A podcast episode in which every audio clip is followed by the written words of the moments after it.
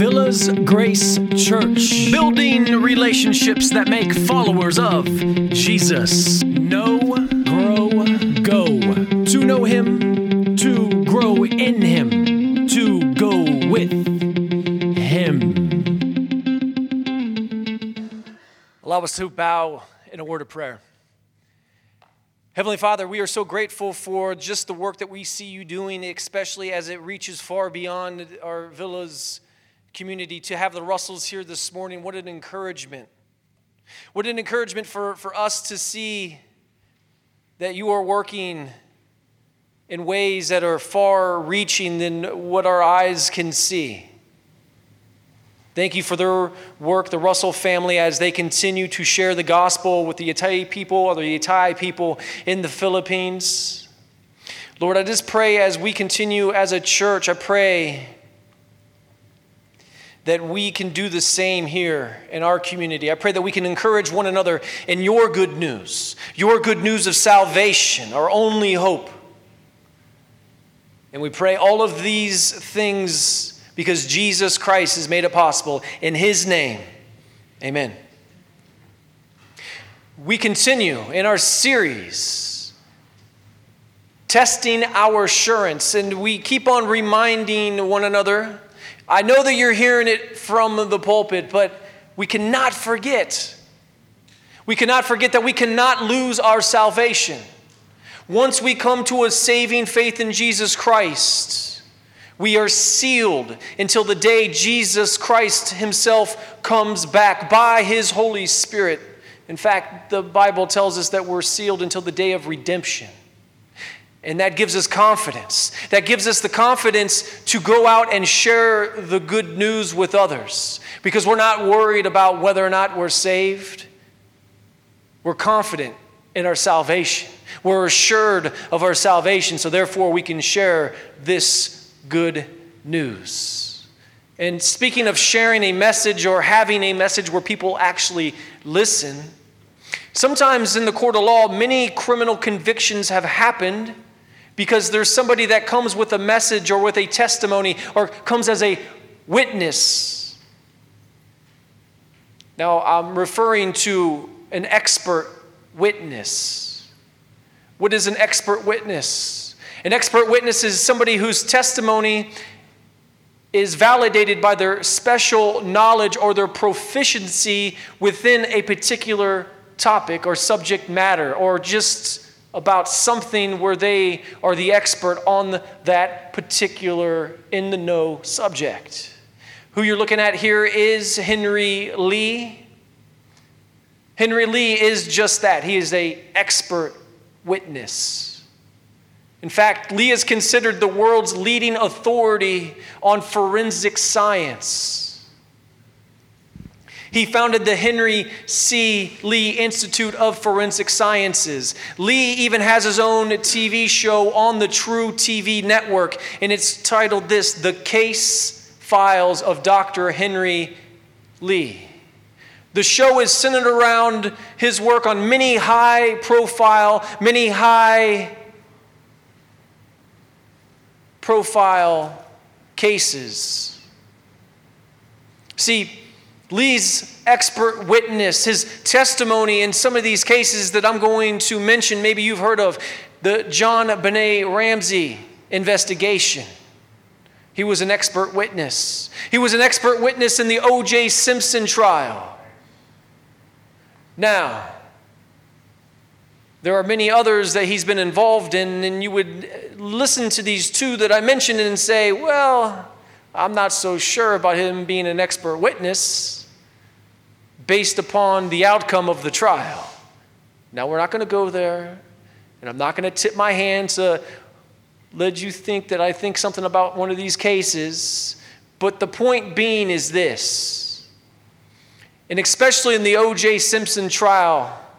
See, he determined that blood found on a sock in O.J. Simpson's bedroom, which went unnoticed for like two to three months after O.J. was first arrested. He determined that that blood splatter could have only happened if the sock was laying flat, so therefore it didn't happen when somebody was actually at the scene of the crime. But what happened? As an expert witness in the courtroom, man took man, Henry Lee being a man, man took man's word for it. And we do that, don't we? We take other people's word as gold in certain situations. However, what if we took the testimony of God with the exact same vigor? If we're willing to allow another man to tell us their expert opinion on a particular subject matter, what does that say about us as we take God's word for it? Could you imagine what this world would look like if we all upheld God's testimony, God's witness, the same as what we do of that of man? Think about this.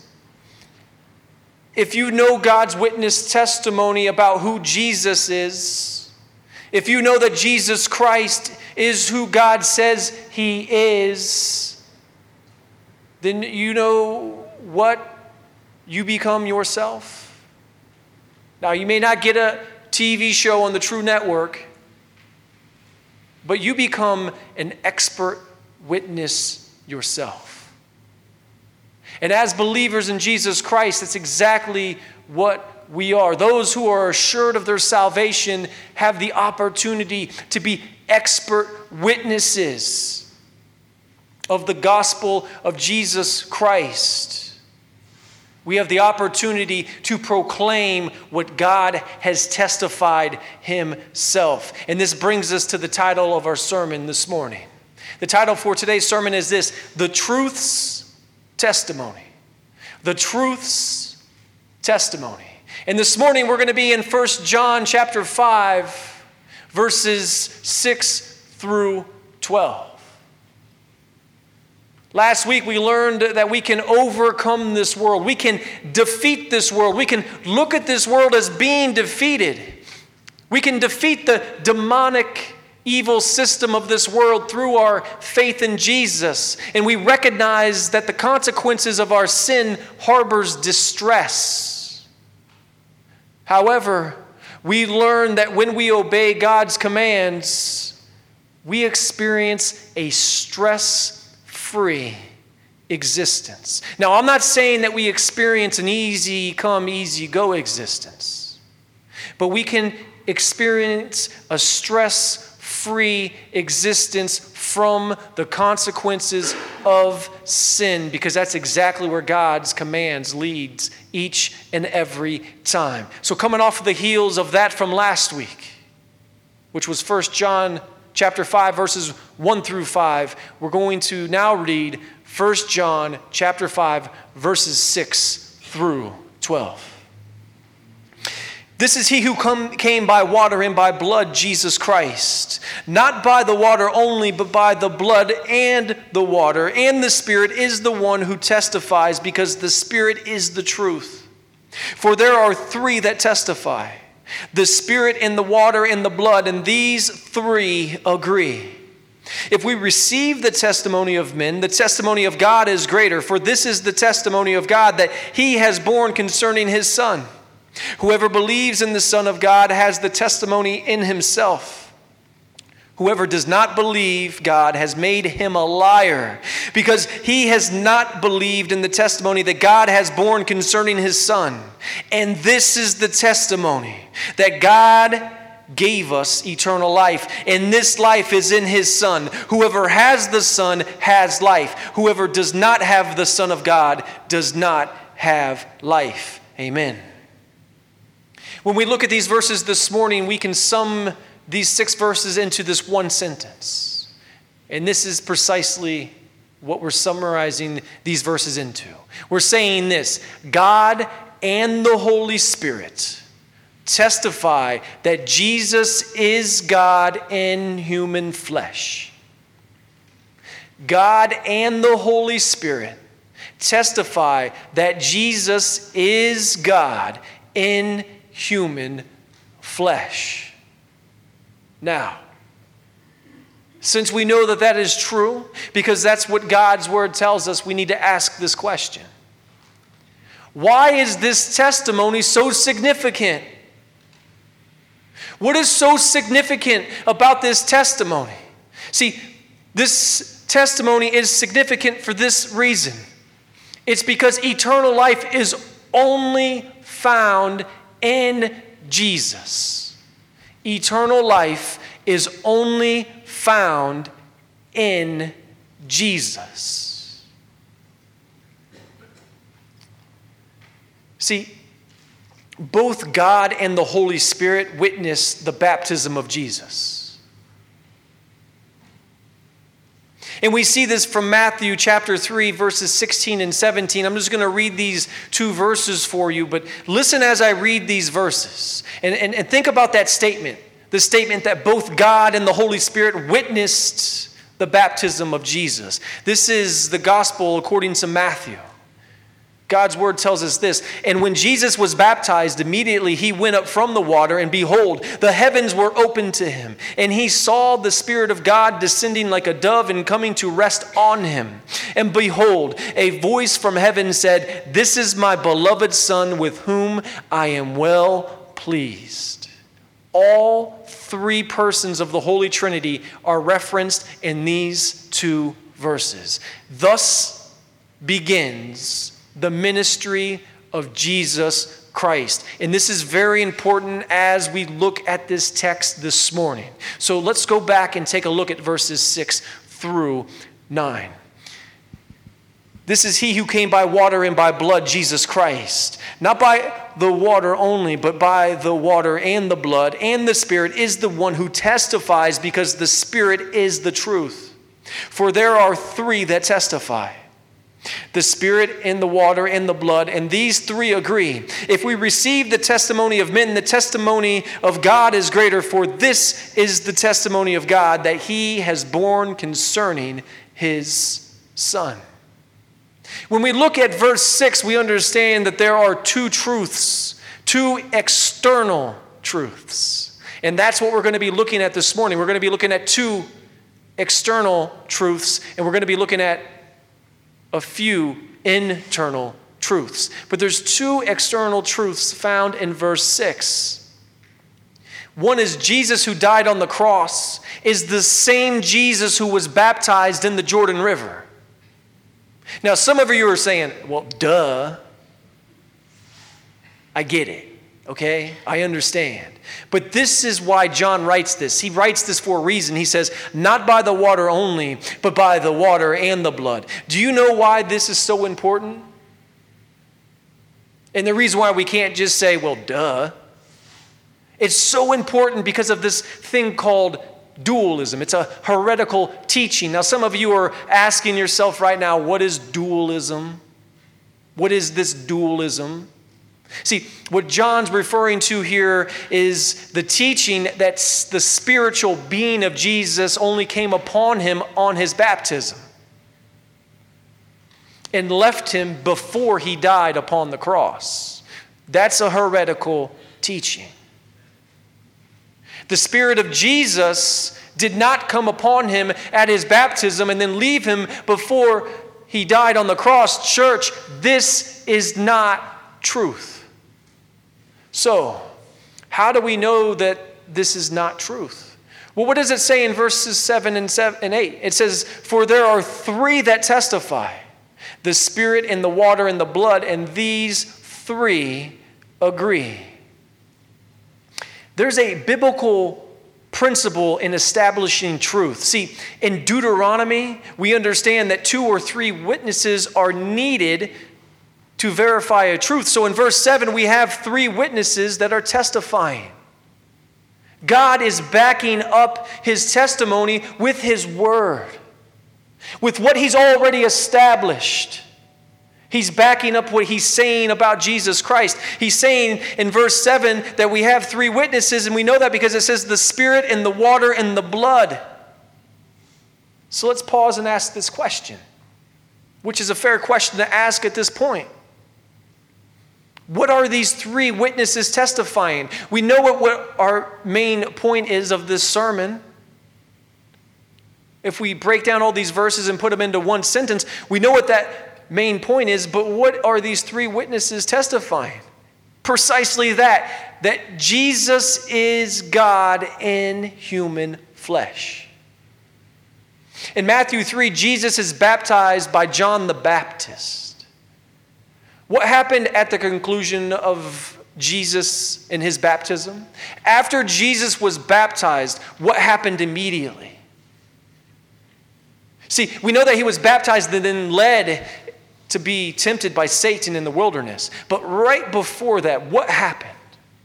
What does God's word tell us? God's word tells us this. And behold, a voice from heaven said, This is my beloved Son, with whom I am well pleased. Therefore, we already have the testimony of who God says Jesus is. He is Him, He is God in human form. Now, how about the water and the blood that is mentioned?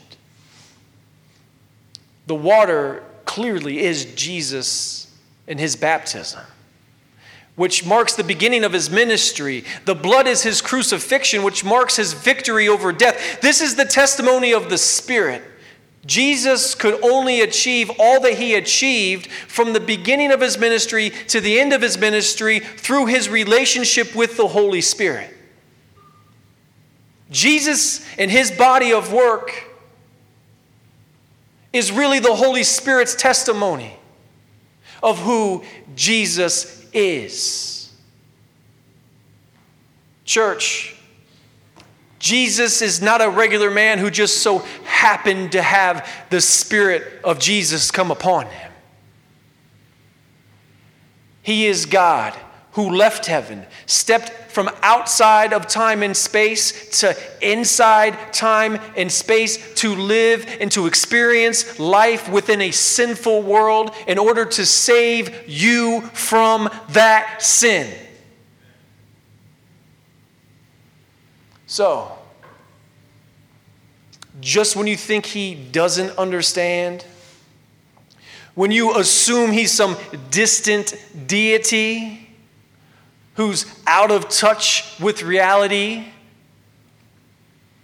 remember that He went before you. He walked a path you could never walk on your own in order to have a relationship with you.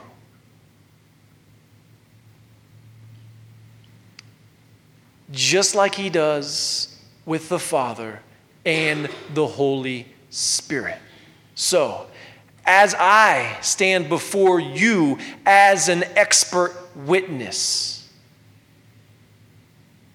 as to who Jesus Christ the Messiah is, how much more will you accept God's testimony as to who Jesus is in verses 6 through 8?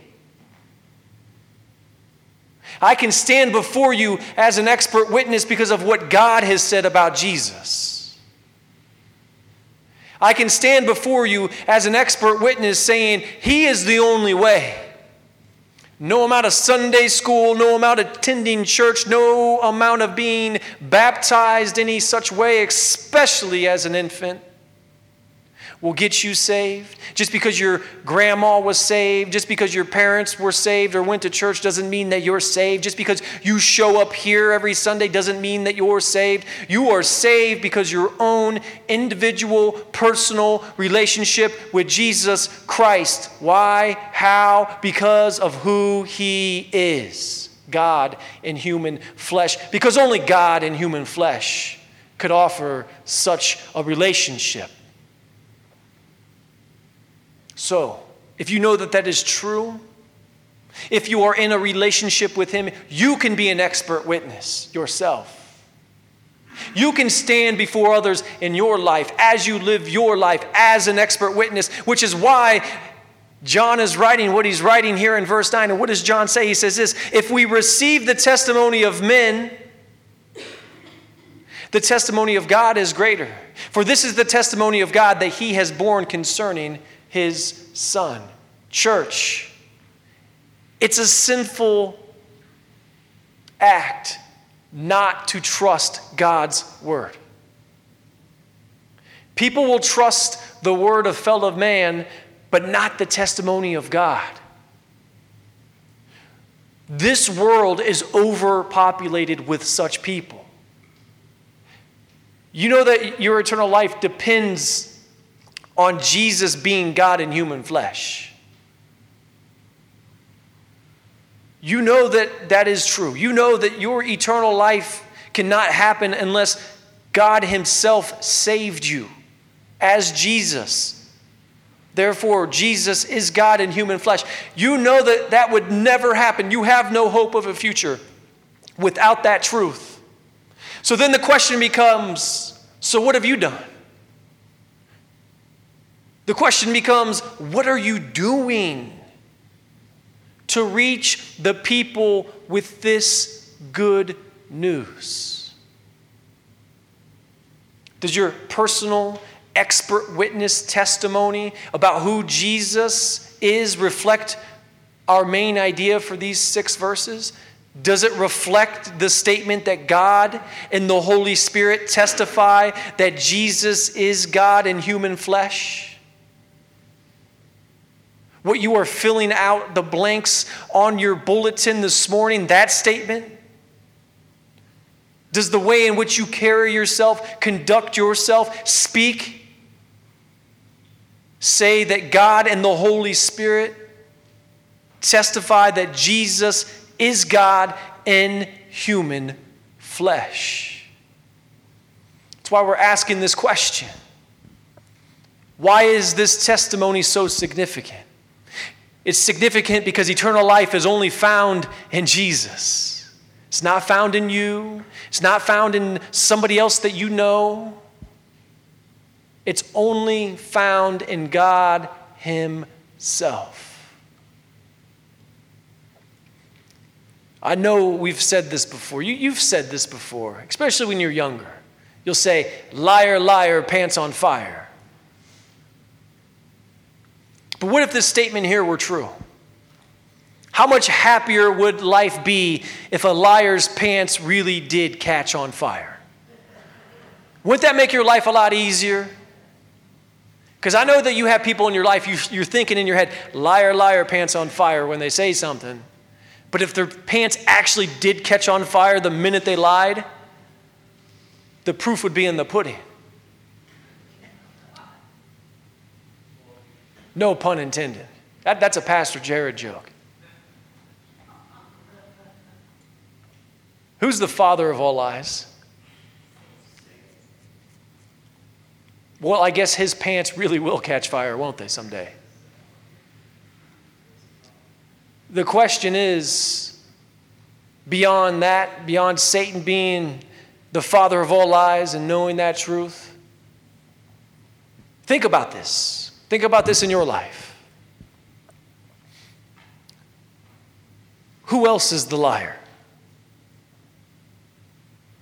Who is it that you know personally in your life that's a liar.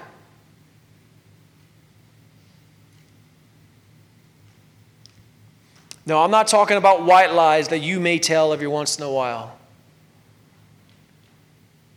But think about that as we break down verses 10 through 12.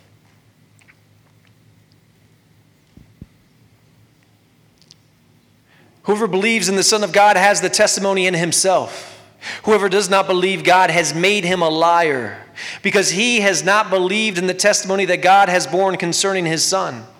And this is the testimony that God gave us eternal life, and this life is in his Son. Whoever has the Son has life. Whoever does not have the Son of God does not have life.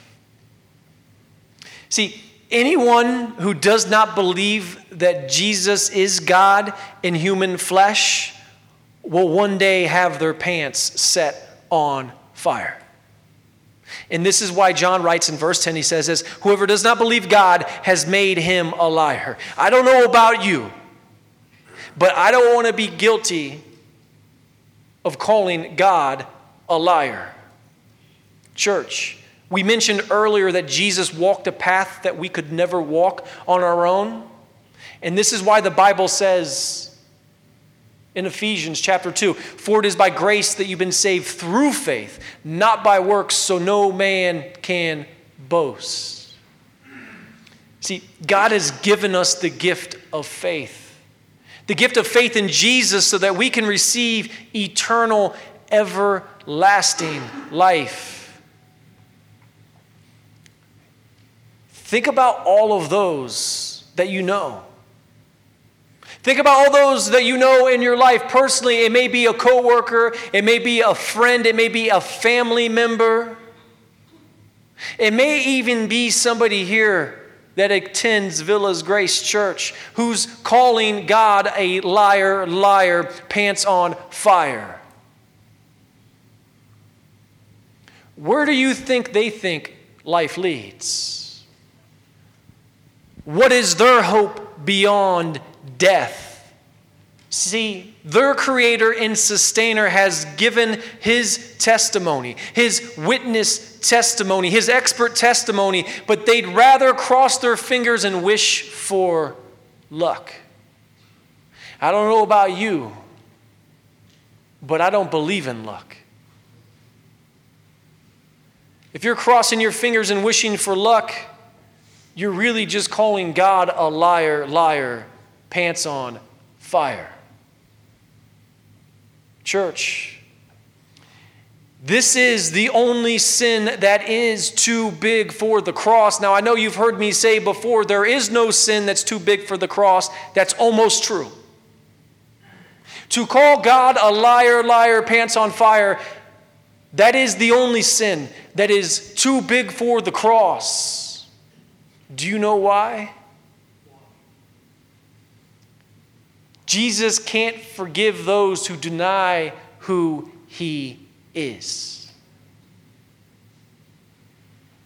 Jesus says this in the Gospel of Matthew, the Gospel of Mark, and the Gospel of Luke. This is what Jesus says. He says, Whoever blasphemies against the Holy Spirit never has forgiveness. Whoever says the Holy Spirit is a liar, whoever says, I don't care if God and the Holy Spirit Himself say that Jesus is God in human flesh, liar, liar, pants on fire. There is no forgiveness from that. Don't deny the witness testimony of both God and His Holy Spirit. Because no amount of crossing your fingers, no amount of wishing for luck will get you out of actually having your pants be set ablaze, on fire. Church, let's face facts. Let's face some facts this morning. Let's not just sit down, sing a few songs, hear a sermon, let's face facts. This is some of us here today. This is some of us here today. Some of us need to accept God's witness testimony.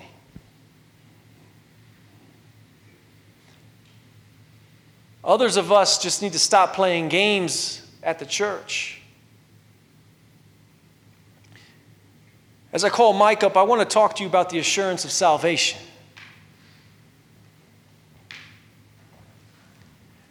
Our final two verses verify just that the assurance of our salvation. And we're getting towards the end of First John. We have two Sundays left as we close out this excellent epistle. These verses are excellent to memorize, verses 11 and 12. And before we go over these verses, the question for you is this Do you have life? John concludes his thoughts by reminding us of God's testimony. So be reminded of God's testimony of who Jesus is as we read these last two verses. Verses 11 and 12 say this And this is the testimony that God has given us eternal life, and this life is in his Son. Whoever has the Son has life. Whoever does not have the Son of God does not have life. When you have the Son, you do not cross your fingers and wish for luck. Why? Because you know that God has given you eternal life.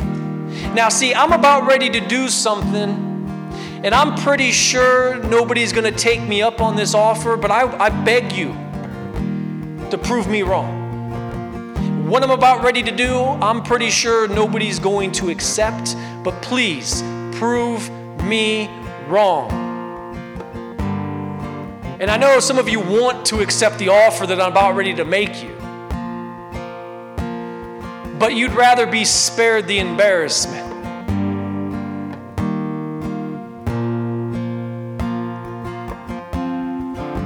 Going to take a moment to pray silently. And while I'm praying, I'd like to invite anyone to come forward who just realized today that they've been calling God a liar. And today begin to become an expert witness as to the testimony of God and who He has said that Jesus is. He is a person within the Trinity who is God Himself in human form, who left heaven, left heaven outside of time and space to come inside time and space to save humanity from their sinfulness. So, as I pray, if you want to come up this morning and be prayed for, I ask you to come up. Prove me wrong. I already assume nobody's going to come up, but I don't assume that everybody in this room is saved. That would be a mistake.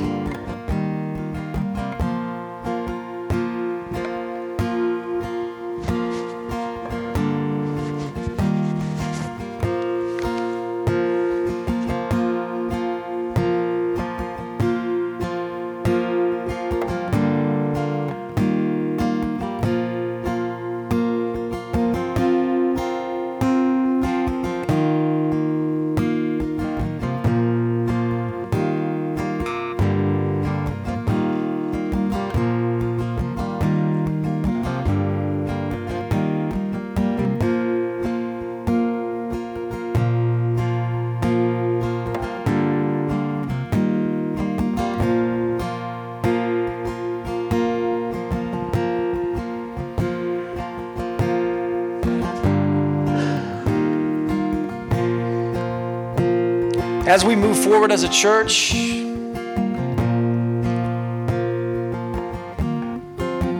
we will not be founded on transfer growth. This church will not grow by taking other people from other churches. Our church will grow because we are seeing conversion growth. We are seeing new people come to know the Lord for the first time. And if that doesn't start with us inwardly, it will never start outwardly.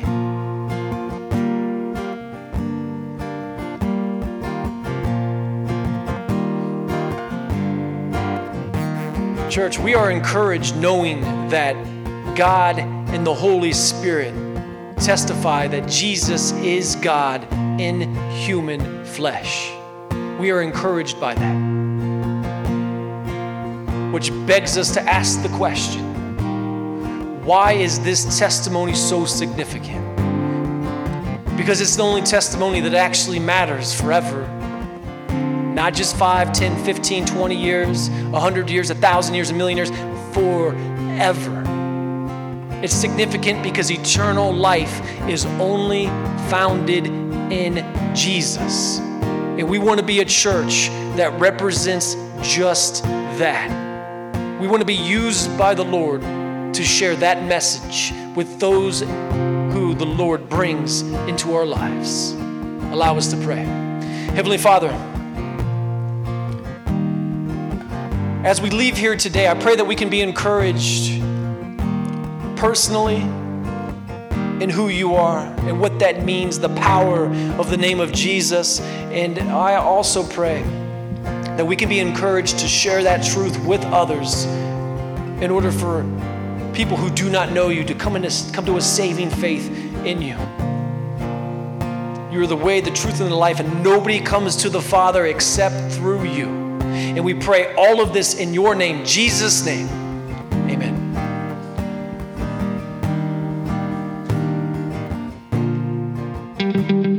Thank you for joining us today.